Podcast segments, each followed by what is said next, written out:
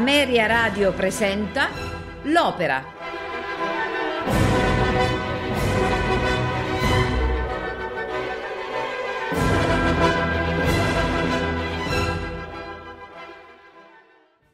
Signore e signori, buonasera, benvenuti all'appuntamento con l'Opera.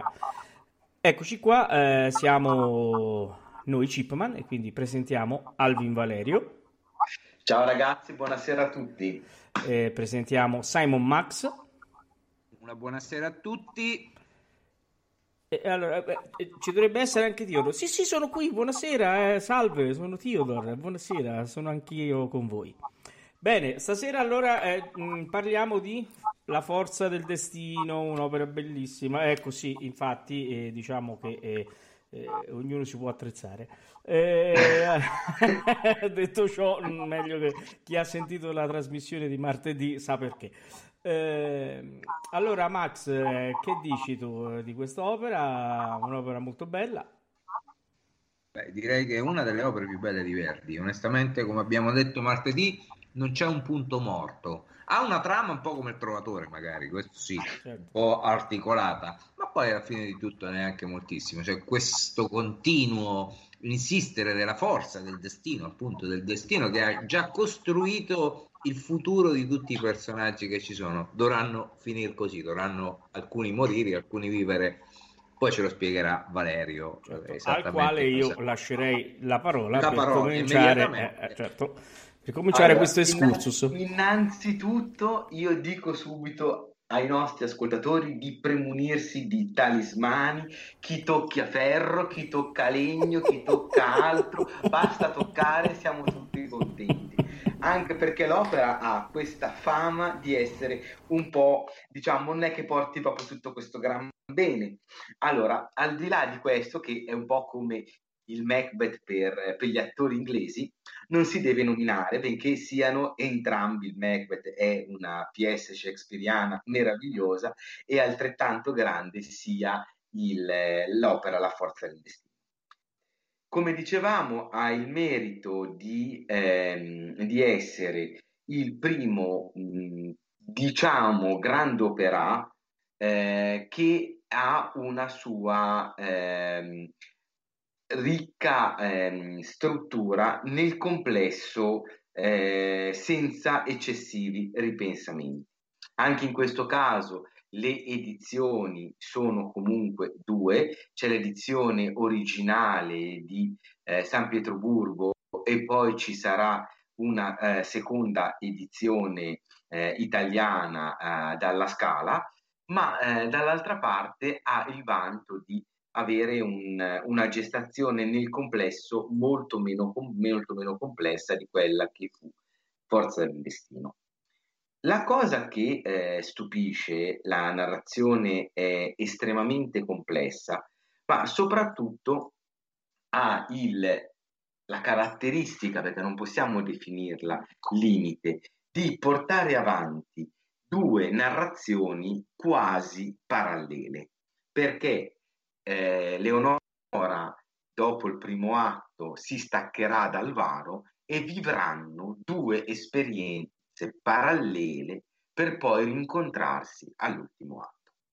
Questo, questa idea di due vicende parallele, alcune figure religiose che si interpongono, si contrastano, vedi Melitone e vedi il padre guardiano, l'ambientazione seicentesca, la, questa matrice ispanica, un atto italiano, dà un'idea di un'opera profondamente manzoniana, che sicuramente ha ispirato particolarmente Manzoni, oltre che evidentemente eh, Verdi stesso. Non dobbiamo dimenticare il, il rapporto di stima reciproca molto molto forte.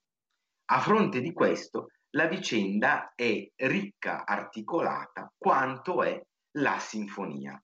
Nella sinfonia infatti noi abbiamo la presenza di numerosi temi che ricorreranno poi nell'opera, dal tema del destino con cui si apre proprio la sinfonia, il tema che verrà poi ripreso nel celeberrimo duetto le minacce e fieri accenti dell'atto finale, ancora poi la grande pagina di Pace mio Dio e naturalmente la ripresa di, te- di questi temi legati ai personaggi. Quindi c'è appunto il tema del destino, il tema del pentimento di Leonora, il tema del contrasto tra Don Carlo e Don Alvaro.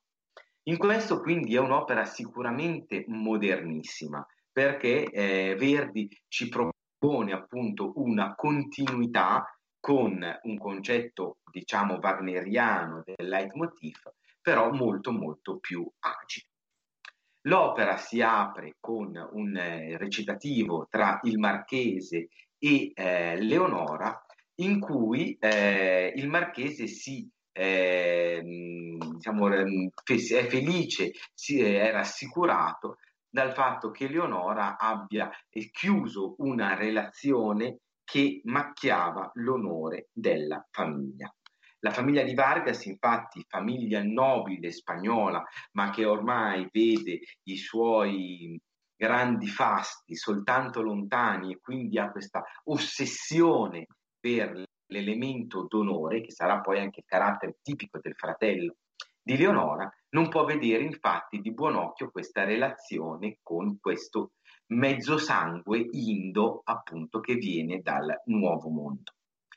Leonora però ha ben altro in mente, infatti ha deciso di abbandonare la casa paterna e di fuggire con eh, Alvaro, Don Alvaro. C'è una bellissima aria che è Me Pellegrina ed Orfana che, indi- che indica appunto l'abbandono, l'allontanamento.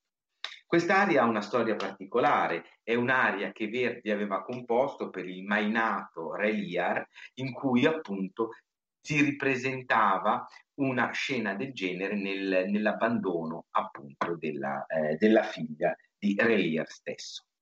L'aria poi si trasforma in un duetto con l'improvviso arrivo di eh, Alvaro. Naturalmente la struttura è ancora nel complesso tradizionale e con alternanza di momenti incantabili e momenti drammatici, la reticenza di Leonora viene vinta e eh, Alvaro sta per fuggire con Leonora.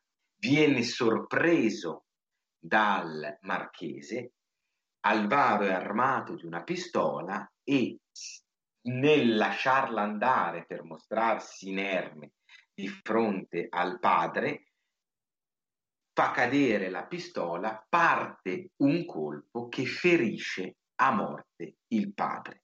Il marchese quindi maledice Leonora che viene trascinata via da Alvaro. L'edizione che abbiamo scelto di quest'opera è eh, un'edizione della metà degli anni Ottanta, diretta da, mh, mm, da Mutti. Il motivo di questa scelta, poi entreremo più nel dettaglio, ma incominciamo con la direzione, è legata al fatto che è una delle mh, mm, poche edizioni in cui l'opera è realmente completa perché infatti furono fatti durante la storia dell'opera numerosi e più o meno scellerati tagli. Il cast annovera il grande marchese di Calatrava di Giorgio Surian, Donna Leonora di Mirella Freni e il Don Alvaro di Placido Domingo. Diamo quindi un buon ascolto al nostro pubblico e ci vediamo per il secondo atto.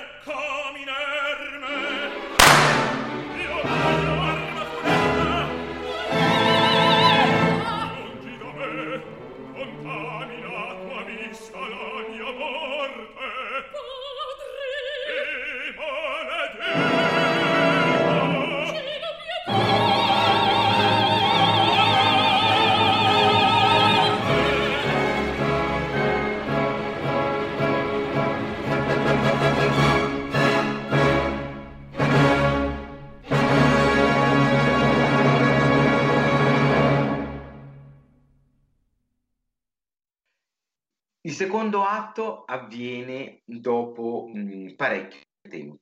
Si apre con una stupenda scena di carattere che è quella di un'osteria in, ehm, in Spagna, appunto.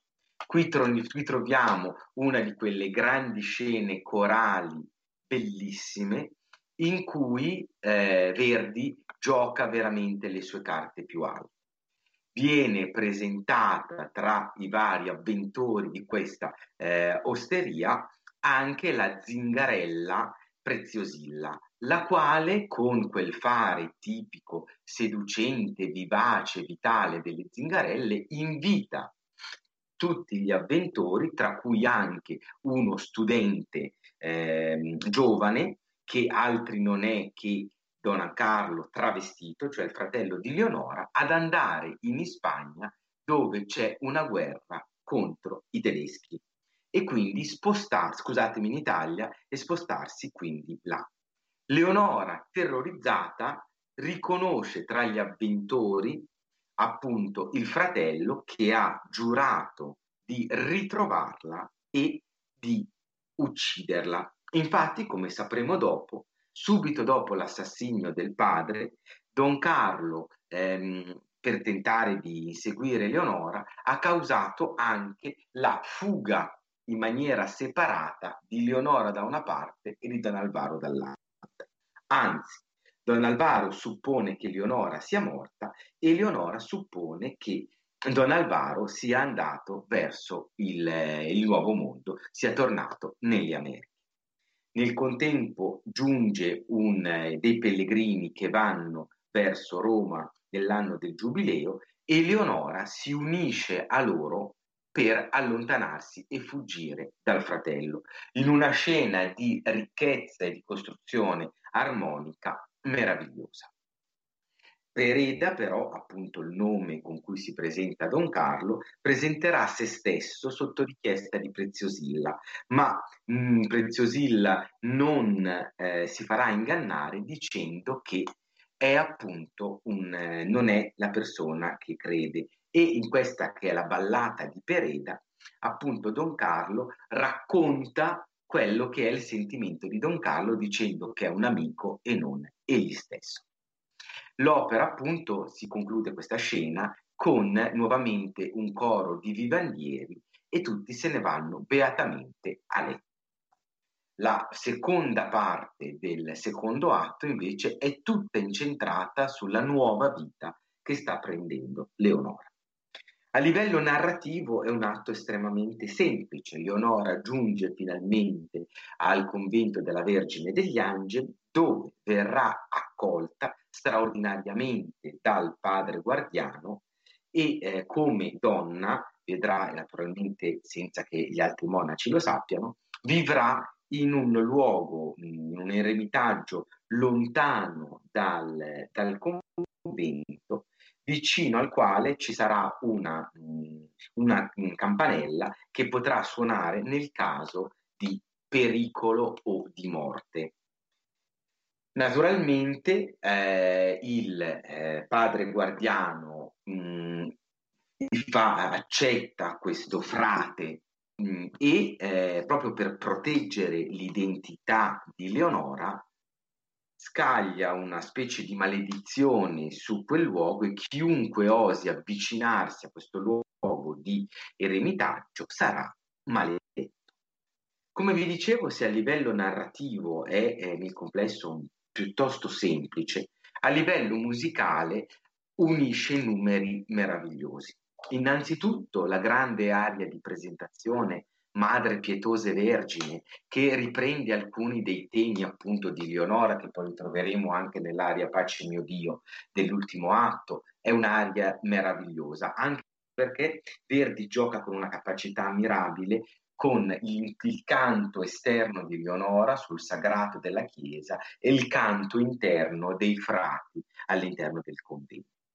Veniamo anche a conoscenza di un personaggio quasi d'opera buffa che è il eh, portiere del convento che è Militone e vi è poi il corpo centrale, questo meraviglioso duetto tra Leonora e il padre guardiano, in cui si alternano momenti di mh, valore catartico enorme e ispirazione melodica straordinaria.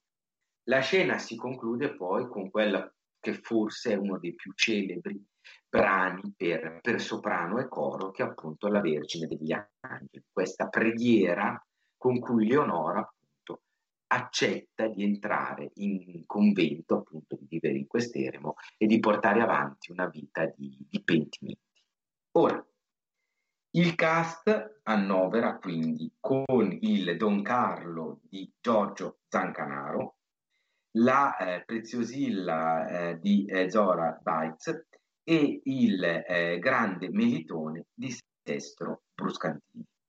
Evidentemente la parte di, eh, padre guardiano è quella di Paul Pinchka. Cast, come vi dicevo, che eh, raccoglie grandissimi nomi anche perché l'impegno vocale per la forza del destino è davvero straordinario. Quindi buon ascolto con questo duplice secondo atto.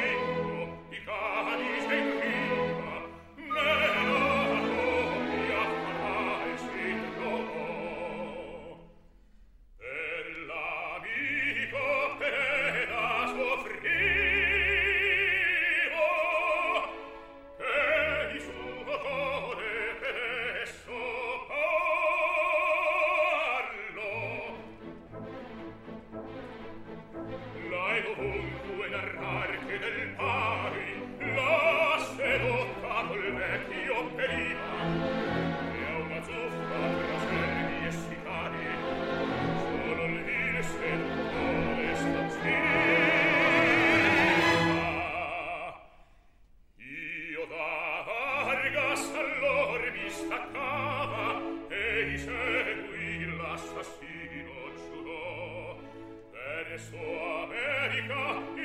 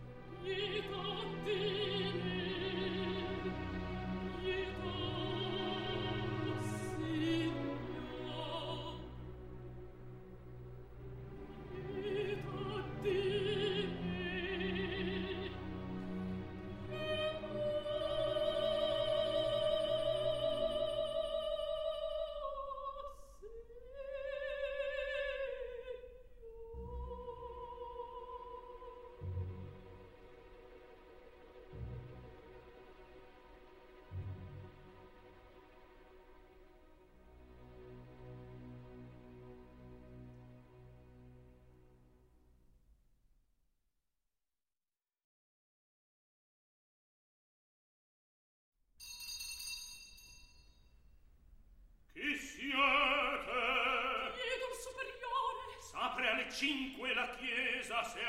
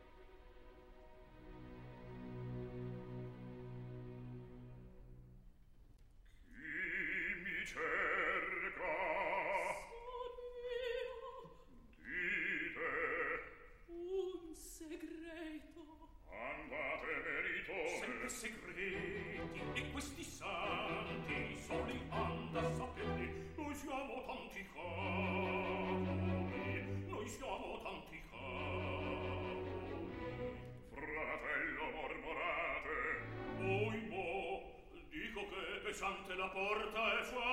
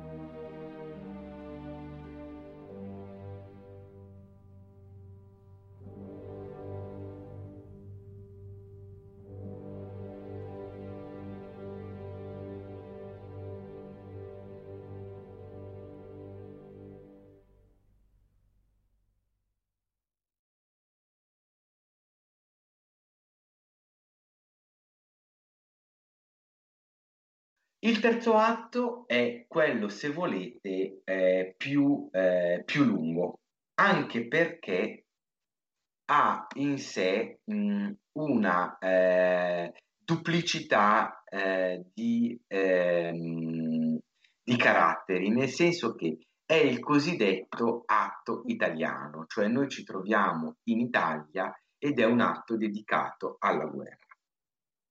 L'architettura è complessissima ed infatti è stato l'atto che più e più volte è stato tagliato. Addirittura c'è il cosiddetto secondo duetto che mh, viene tagliato.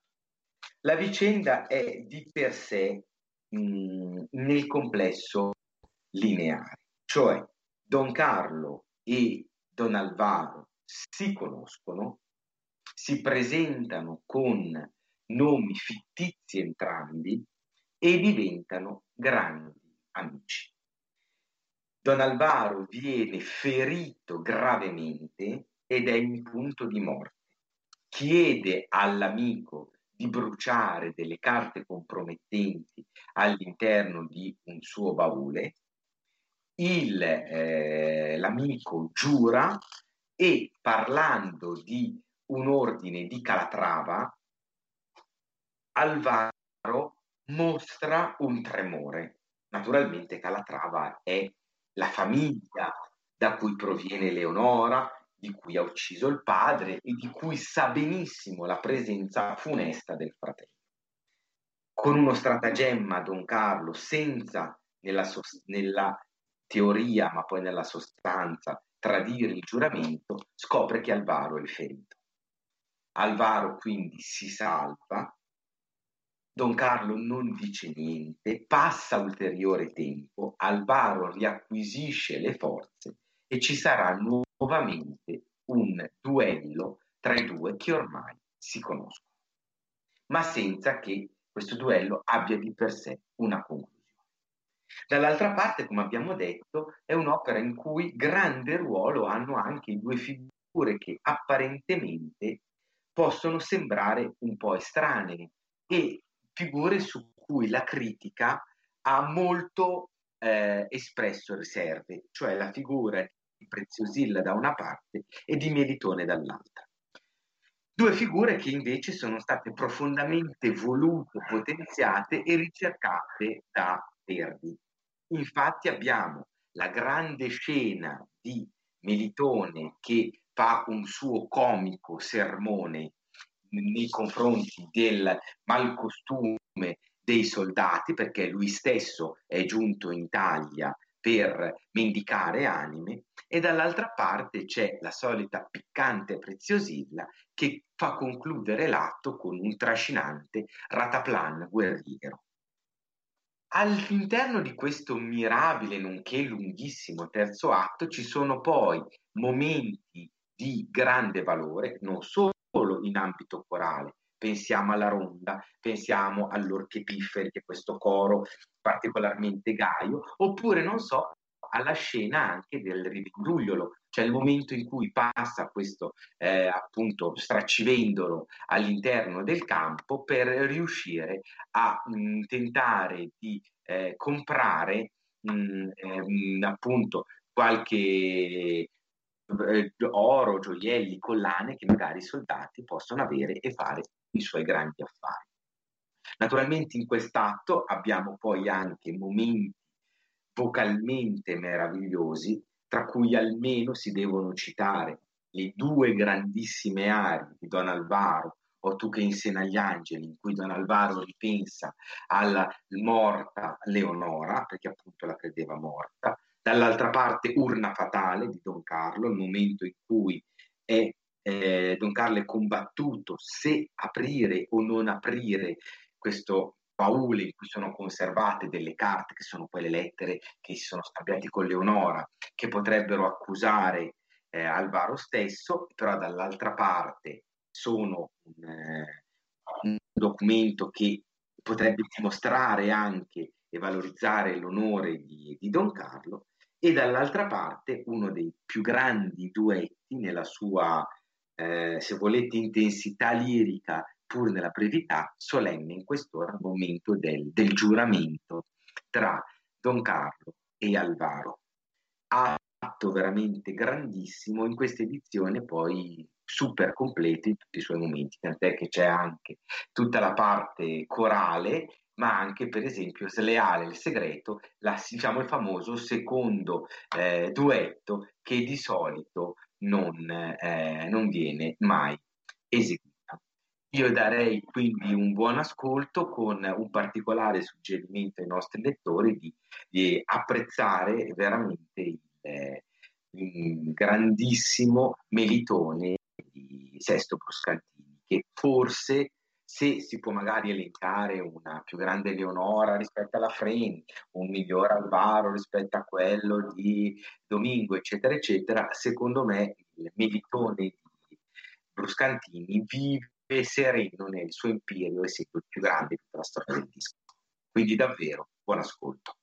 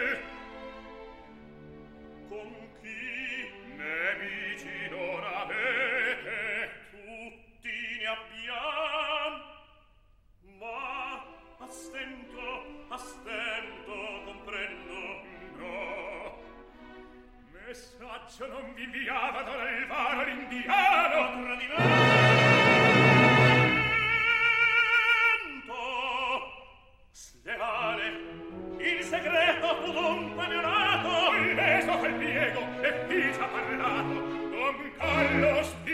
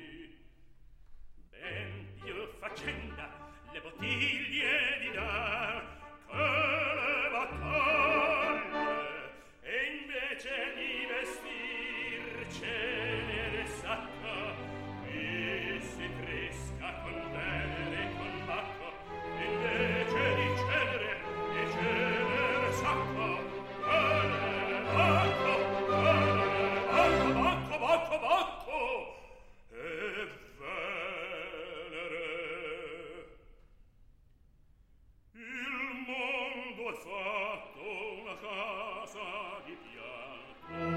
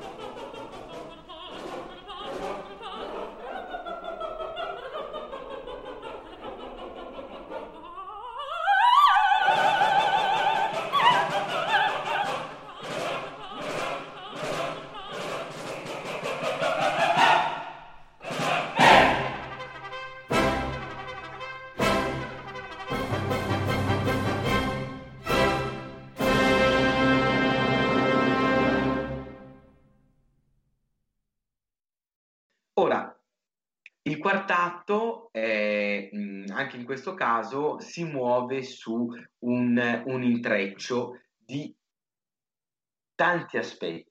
C'è Verdi che vuole per certi versi riallacciare tutte le strade che si sono dipanate.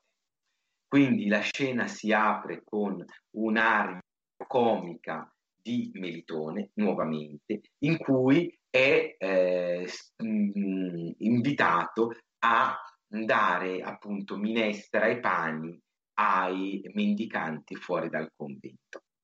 Dall'altra parte, nel, duetto, nel recitativo successivo, oltre a conoscere un ruolo molto più umano del eh, padre guardiano, che lo rende proprio perché è umano, una figura religiosa veramente meravigliosa e non oratoria come era sembrato nel, nel secondo atto, perché appunto spinge Melitone a eh, non essere geloso del padre Raffaele. Chi è questo padre Raffaele? Null'altri è che il nostro Don Alvaro, sempre sotto nome diverso. Casualità, forza del destino, evidentemente è monaco regolare, se così vogliamo, all'interno del convento dove Leonora invece vive misteriosamente nel suo lontano eremo. Dopo questo momento buffo c'è il grande duetto tra Don Alvaro e Don Carlo. Don Carlo ha finalmente, dopo anni di ricerche, perché nel contempo gli anni sono passati, ha ritrovato Don Alvaro, lo insulta pesantemente e nonostante le numerose reticenze di Don Alvaro, i due escono combattendo nuovamente un duello. Ci spostiamo ora fuori dall'eremo. Il tema che abbiamo sentito nella sinfonia in Madre Pietosa e Vergine lo risentiamo qui nella sua maniera più ampia. Verdi regala a eh, Leonora una delle più belle arie che mente compositiva abbia mai concepito, per la ricchezza melodica, per la mm, grandezza, la grandezza di introspezione psicologica. Leonora chiede ancora una volta pace a Dio, nonostante siano passati anni, il dolore per la mancanza di Alvaro, un certo tipo di attrattiva anche fisica che Leonora percepisce per Alvaro, dice ma come mai è tanto bello e il mio dolore è assolutamente identico, non è cambiato nulla. Il pane che mi viene dato non fa altro che trascinare questa vita che per me è solo dolore e sofferenza. E la maledizione pesa ancora su di me. L'aria è incredibilmente grande. Il finale, che con l'incisività e la rapidità del più ispirato Verdi ci porta alla conclusione, è quello in cui maggiormente c'è il, eh, la trasformazione tra la prima edizione di San Pietroburgo e poi quella che noi conosciamo definitiva della Scala. Cosa accade? Eh, entra Don Alvaro e quindi Leonora è rifugiata nel suo eremo e sente bussare disperatamente alla porta. Don Alvaro è macchiato del sangue di Don Carlo e bussando si vede di fronte Leonora, dicendo io sono veramente beffato dal destino. Leonora era qui accanto a me e mi vede nuovamente grondante del sangue dei Vargas. Questa volta non ho ucciso il padre, ma bensì il fratello. Nella disperazione più totale, nel momento in cui confessa questo a Leonora, Leonora esce di scena per andare appunto accanto al fratello, il quale, non avendo la, pass- la possibilità e la capacità di perdonare, ferisce a morte Leonora la quale entra in scena ormai in fin di vita. Ma avendo suonato la campana, giunge anche il padre guardiano. E comprende immediatamente la vicenda. Il padre guardiano, ormai acquisita nuovamente la sua, ara, la sua aurea ieratica, invita Don Alvaro a pentirsi e non a bestemmiare Dio per questa tragedia terribile e Verdi regala nuovamente a Leonora una morte trasfigurata, bellissima, che è forse ancora più grande, benché vicina alla morte dell'altra grande Leonora, del Trovatore, perché su questa melodia semplicissima, scalara, sempre scalare come appunto prima che d'altri vivere io vogli tua morir, in questo caso abbiamo lieta possio precederti nella dorata terra. È un finale di un lirismo e di una drammaticità intensissima e nella disperazione più totale di Alvaro e nella volontà appunto di trovare un senso manzoniano anche a questa tragedia si conclude appunto con la parola del padre guardiano che appunto è salita al cielo e forse Leonora una volta morta avrà ritrovato la sua pace. Io direi che possiamo tranquillamente dare il buon ascolto ai nostri ascoltatori e soprattutto al di là della famigerata valenza ientatoria la forza del destino è un'opera di eccezionale valore drammaturgico e musicale. È vero, è vero, Valerio, è un'opera veramente eh, straordinaria e devo dire che ascoltarla insieme a te è sempre un piacere. Eh, vedi, Alvin è Alvin, insomma. Vero Max? Eh oh, c'ho, c'ho, anche là sulla, sul petto. Eh, certo, eh, assolutamente sì. Io ormai la mi è scesa sotto la pancia eh, ce l'ho sotto la pancia. Eh. Max, allora, eh, sentite eh che, belle, che belle introduzioni che ci ha fatto il nostro caro Alvin. Eh? No. Bellissime, meravigliose, meravigliose. Io volevo sottolineare che il personaggio che mi piace di più della forza del destino è il padre guardiano. È questa figura eh, paterna quasi, comunque sia che eh, pronto, sempre a per, pre, pronto sempre a prendere in mano le redini della situazione che si sta creando, non sempre semplice non sempre facile. No? Quindi è una figura che mi ha sempre affascinato. A me Vabbè, piace Preziosilla. Volevo dire questo. A me piace Preziosilla. A te piace, pre... a te piace Preziosilla. E eh, vabbè, oh. Eh, oh. Preziosilla è Preziosilla, c'ha un suo perché. Eh, vabbè, Preziosilla è bella per un'altra cosa. Poi dipende chi, chi interpreta. Io devo, dire, io devo dire la verità che secondo me io amo tantissimo la figura di, di Leonora. Secondo me è a gusto mio personale,